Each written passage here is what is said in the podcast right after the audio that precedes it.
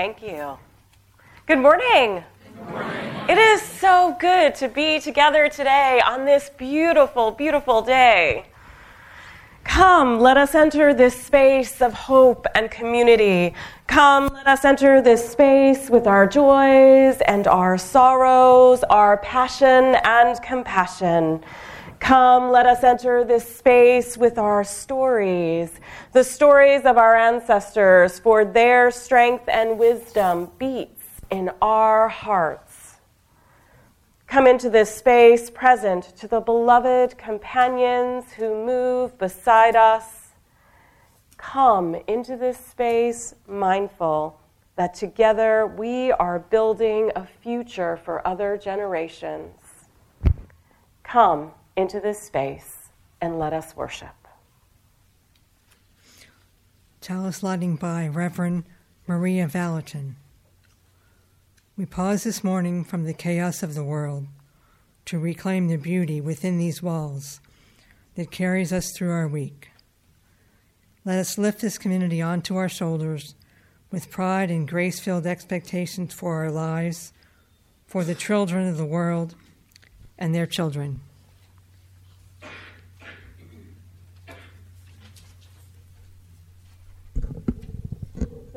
Time in your service is a conscious choice that you make to knit yourselves together as a community each and every week by sharing your joys and sorrows and bearing witness to what is happening in the community.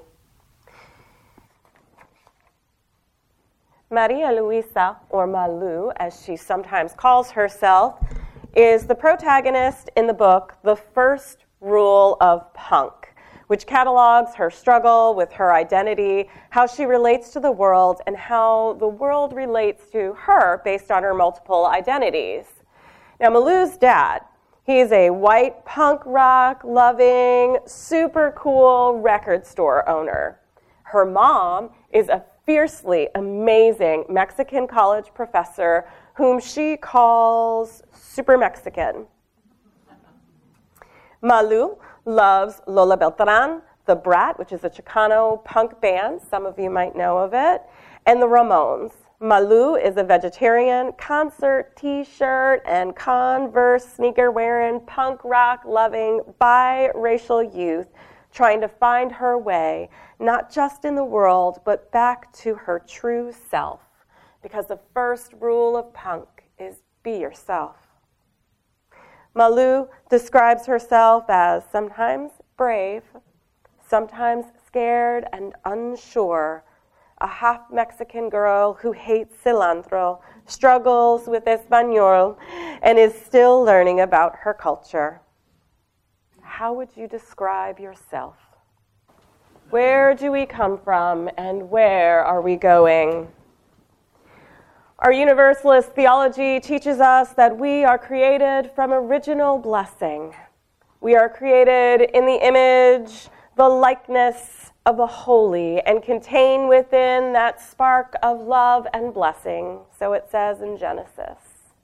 When we live from this truth, we become a living sanctuary for ourselves and for all with whom we come in contact with.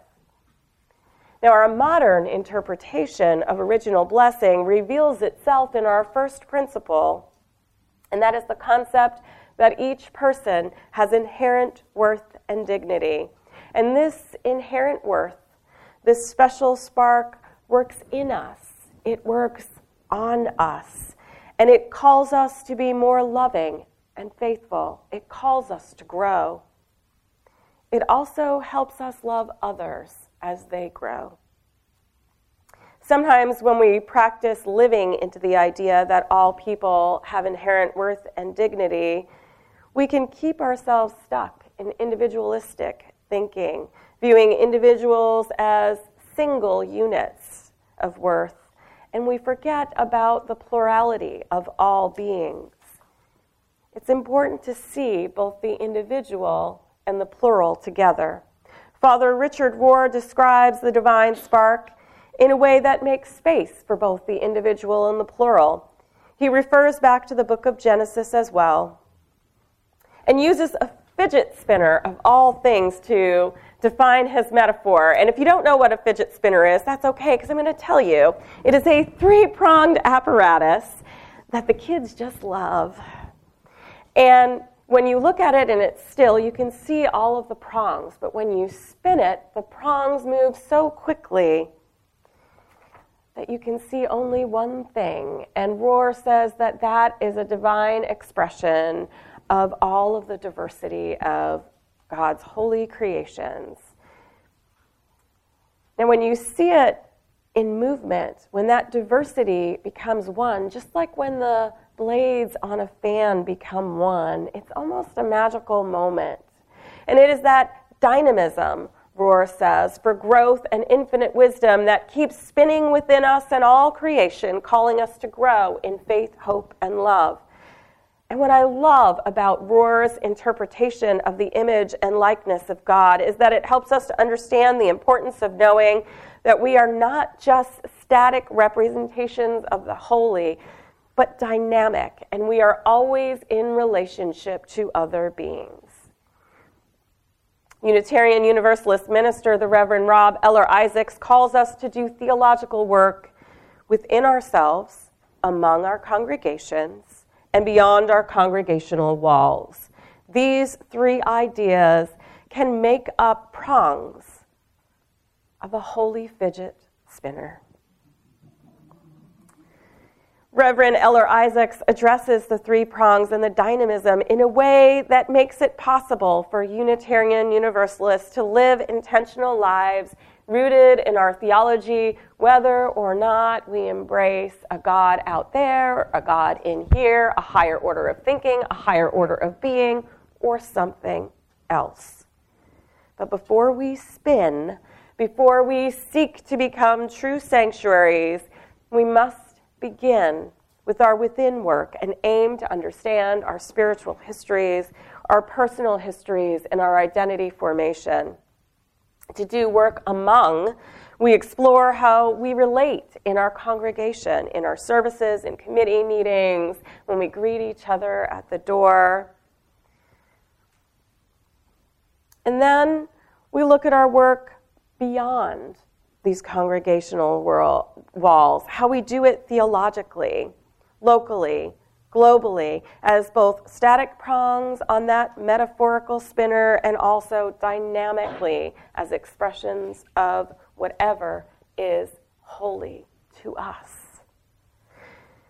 And then the invitation, according to Isaacs, Eller Isaacs, is to constantly loop back and reflect on how the way we do theology is influencing us, feeding our understanding of our divine spark, and allowing new understanding to change us.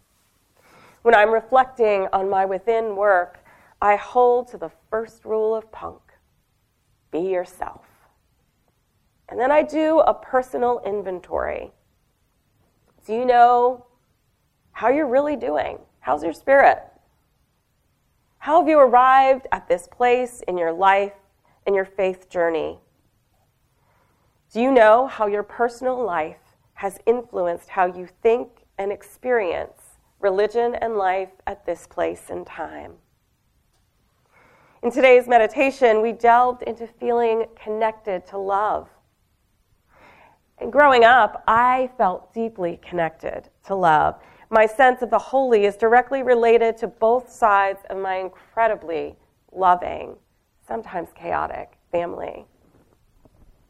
They taught me that there would always be something or someone to hold me in life not to make things better or go away, but to hold me as I worked through life's challenges, of which there are many.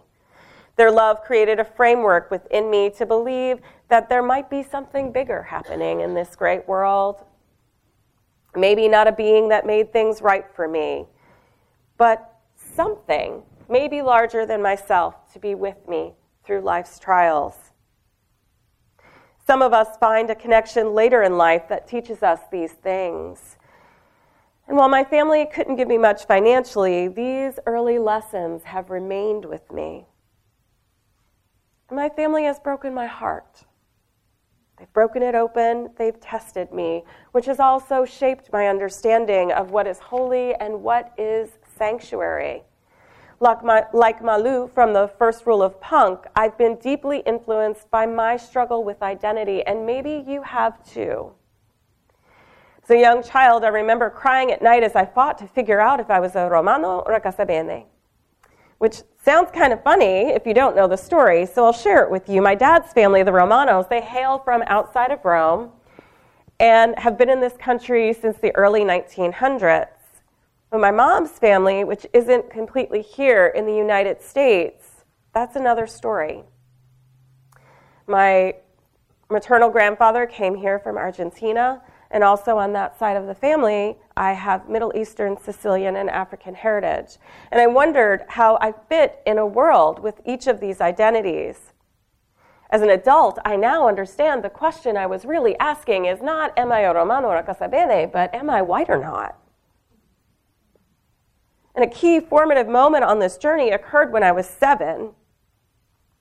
Most Sundays, uh, the Romanos would gather together at my Aunt Marianne's house and we'd have Sunday dinner. And there'd be about 30 or so of us there.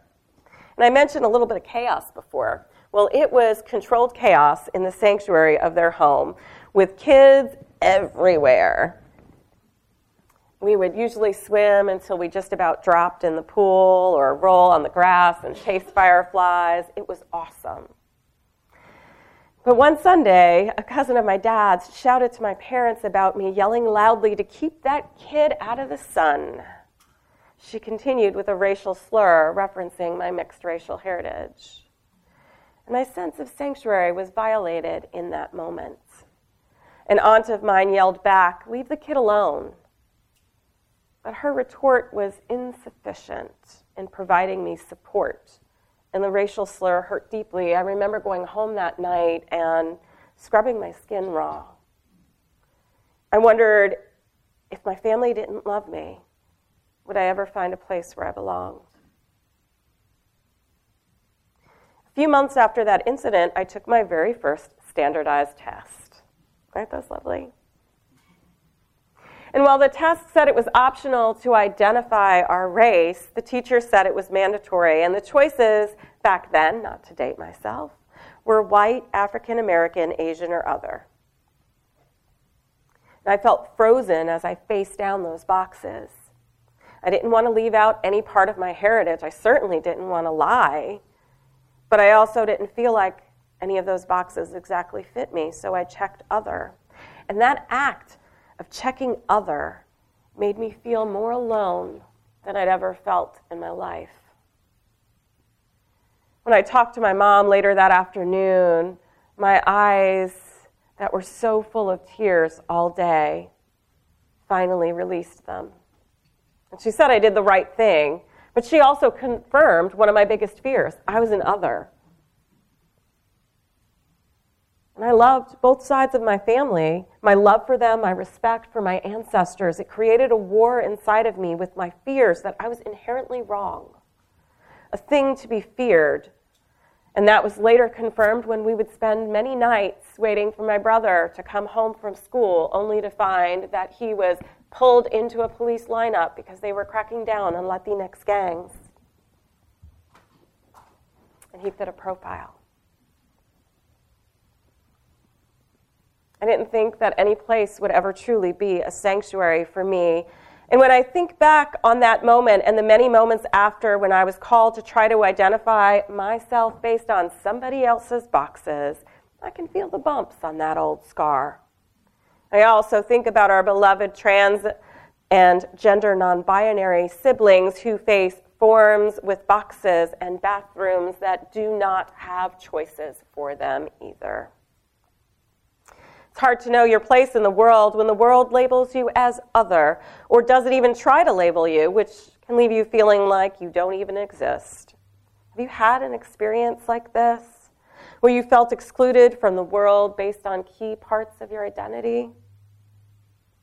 Maybe it's because you didn't have the right connections, you weren't from the right school, Maybe you were too blue collar, too white collar, too attractive, not attractive enough, the wrong gender, didn't have the right religion. Maybe it was your weight, who you loved, your ability, chronic or physical or mental illness that caused you to be excluded. Maybe you've even felt that way here.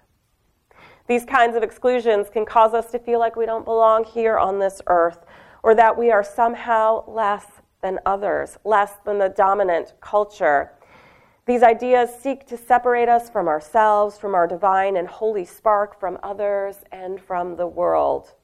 Left unchecked, this can lead to severe depression, anxiety, self harming behaviors, isolation, self medication with substances, food, or other numbing behaviors, like maybe too much TV, social media, or other behaviors that cause a further withdrawal from life.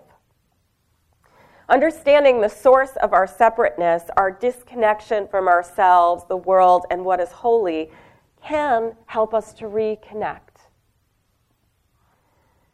Religare, the root word of religion, means to bind together. When we come together on Sunday, we are choosing to bind ourselves together as a community, to bind our wounds, to bind our hearts and strengthen them. Our Unitarian Universalist religion can help us to remember, to put ourselves back together even when our sanctuary is shattered. And it can call us back to ourselves even when we shatter someone else's sanctuary. We can come back to the knowing that all are born of original blessing, all have inherent worth and dignity, and the people of the world, which may seem to be an excluding force, are also made up of the very same stuff that we are and are fallible, each being called to greater love, each being called to remember that we are made for love, made to spin dynamically as an expression of something wonderful. Malu struggle to reconcile the parts of herself into a single whole and claim space in a world that wanted to put her into a place of its deciding speaks to me. And I think it can be a metaphor for us all because there are many types of separating oppressions, so many boxes created, so many, so many.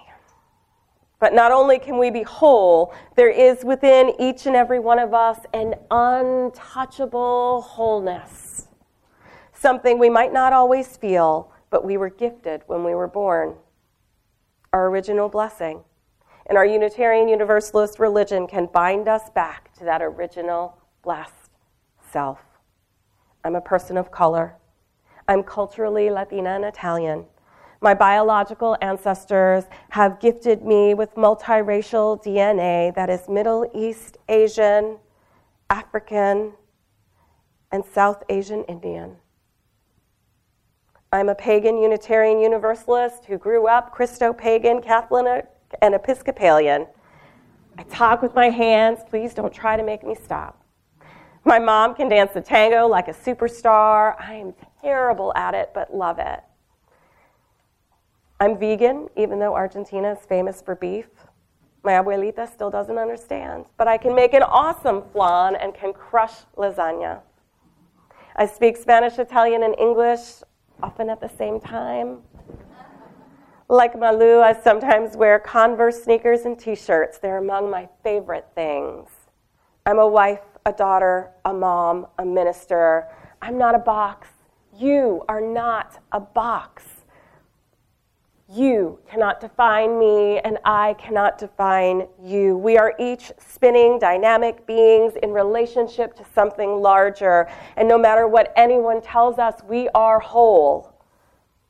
And we are bound together by something mysterious, something made holy by the very essence that is us. We are the original blessing.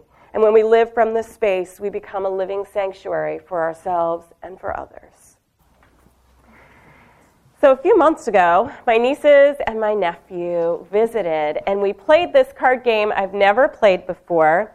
And when my niece Katie explained it, she said, there are rules for this game, and the only rule I can tell you about is that the object is to get rid of all your cards.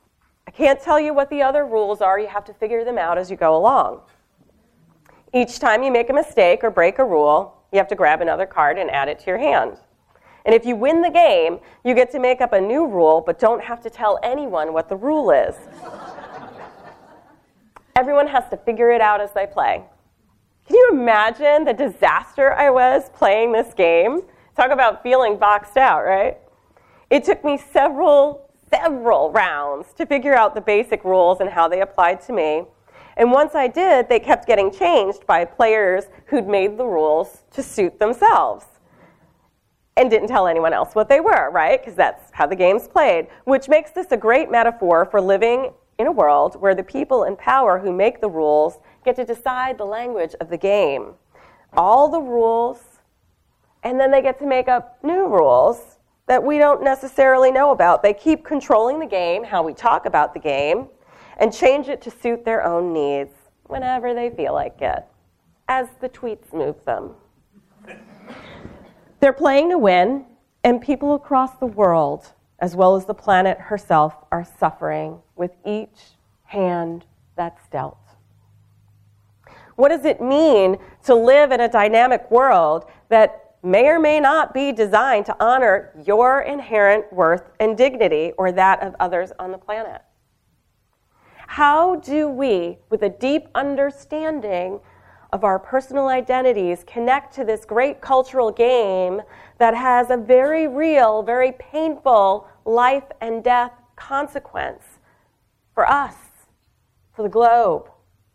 How do we seek to help call the, war, the world towards being more just in the midst of this? How do we communicate with our spark of love, the holy within, the spark of love, and others among us and out there in the world to create a world for everyone, a true living sanctuary when we may not even use the same language as the creators of this life and death real game? I invite you to sit with these questions. DC poet Dan Vera has Cuban ancestry, but he grew up in a largely Mexican American community in Texas, and his poetry st- speaks to how he and his family navigated this life. And he really addresses these issues, particularly around language, in his poem, The Tower of Babel. And it goes like this Exegesis of a funny story, in which my father asks for change change being menudo for Cubans, menudo being tripe soup for Mexicans. It's 1966 in Dallas, Texas, and my father makes his request to the owner of a Mexican restaurant, who is delighted to comply and asks just how much menudo he'd like. My father replies, $5 worth. This is 1966, and the owner asks if my father has brought a container to carry home his $5 worth. My father smiles. I'll carry it in my hand. Thinking of the gallons, the owner is not amused and insists on a container. Then the shouting commences. As neither man can be convinced that he is not dealing with a fool. My father keeps going, pointing to his palm. The restaurant owner keeps making the shape of a vessel. And they grow angrier and angrier with each other until finally one of my father's friends rescues him from the exchange, takes him aside, and explains the difference.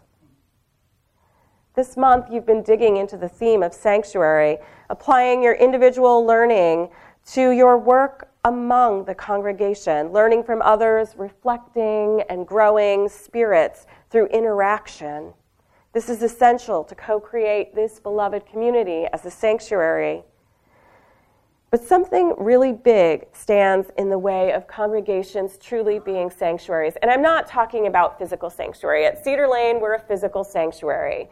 We have 762 members plus 215 youth and children and 18 person staff and several buildings on site. So we were able to convert a space into a sanctuary. But our partners in the sanctuary movement in the DC Metro Virginia area, many of them do not have the space to house a sanctuary, but they provide vital resources to Cedar Lane with security assistance, and all kinds of other needs to help in the event that we receive a family that is seeking asylum or sanctuary. They can provide toiletries and food and all kinds of other necessary things that we could not do alone. But before you can either consider anything like that, I invite you to think about the term white, cis, hetero, patriarchal supremacy culture, or white supremacy culture. Just like in the poem, this phrase can hold different meanings to each of us, and it can be a barrier to creating sanctuary. Because there are an infinite number of understandings of these words, and the many identities we have in this community will view those words differently. So let's just look at two of them. Some may have struggled with those words because they feel that they're being excluded from the community. Because when they hear those words, they think of people who are white supremacists. Some of these people might even be in their families and have intentionally hurt people. But they've marched, petitioned, protested for equal rights or equal marriage, and know that they are not that. So when they identify as white and hear those words, they feel excluded, like their white box doesn't matter, simply because it's white. They might lose their sense of sanctuary in the congregation and want everyone to get along so there can be beloved community. For those folks, when they hear white cis heteropatriarchal supremacy, oh, excuse me, for some of us, when we hear white cis heteropatriarchal supremacy culture being preached about, we delight in the work around dismantling systems of oppression so that we can all find sanctuary. We view the dominant culture as a predatory game that began before we were born, one that has privileged the game creators and those who are born into knowing the rules of the game.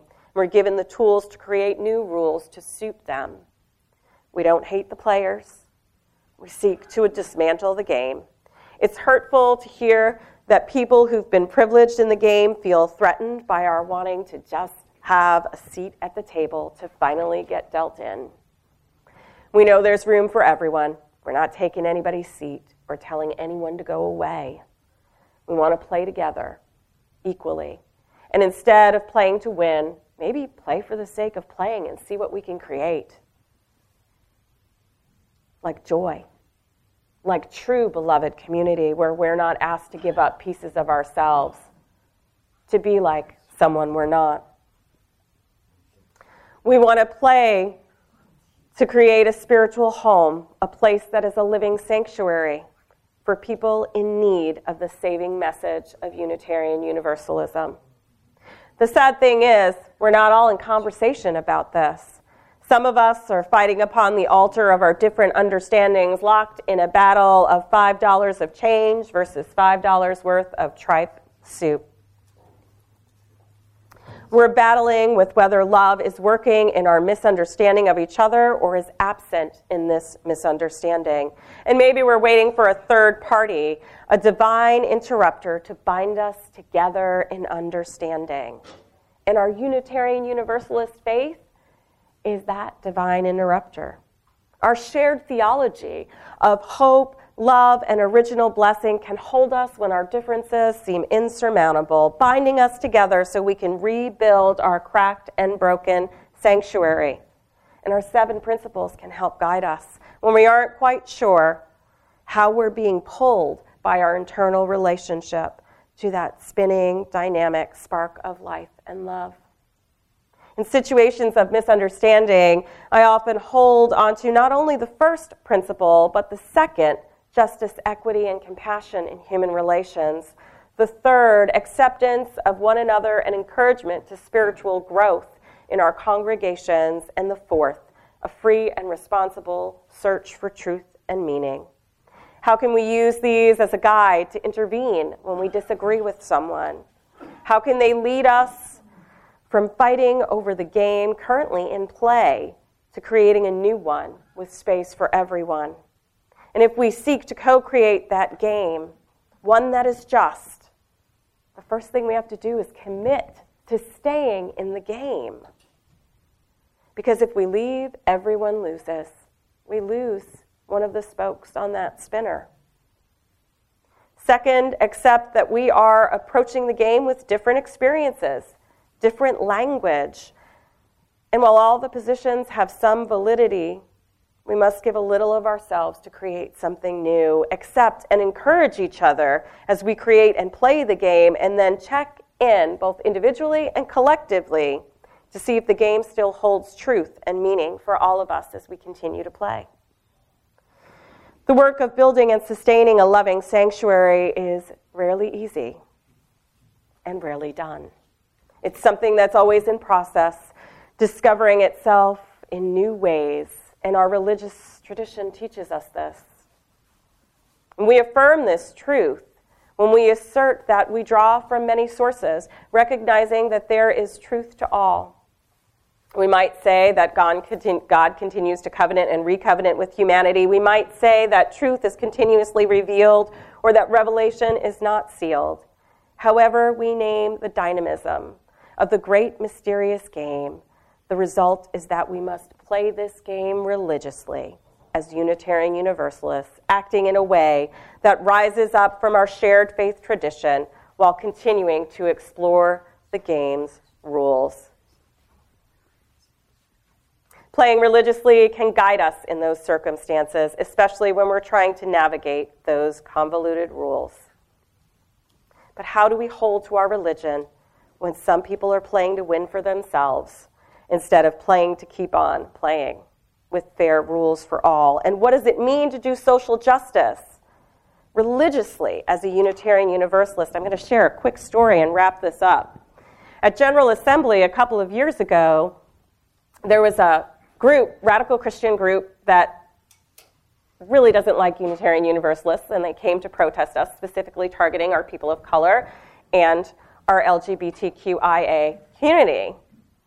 Some of our youth put on some angel wings that were gifted to them by the group that protected the Pulse shooting victims and survivors during the victims' funerals.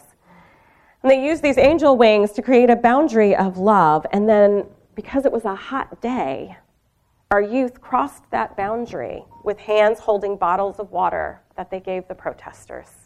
Our youth embodied what it means to do social justice work. When a group or a person hates you for who you are without engaging in equally hateful behavior, they set that healthy boundary. They created a space of sanctuary made with faux feathers probably a little duct tape, and a whole lot of love. And then they sought to find a commonality, a way to move across our differences and connect on a shared piece of our identity. In this case, it was the human need for water on a hot day. And those offerings of water were filled with liquid hope and the possibility that one day, connected by our humanness, we can be in the game together in a way that generates more love.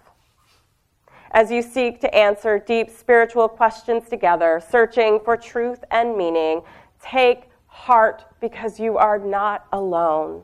And may you become a living sanctuary. Amen and blessed be.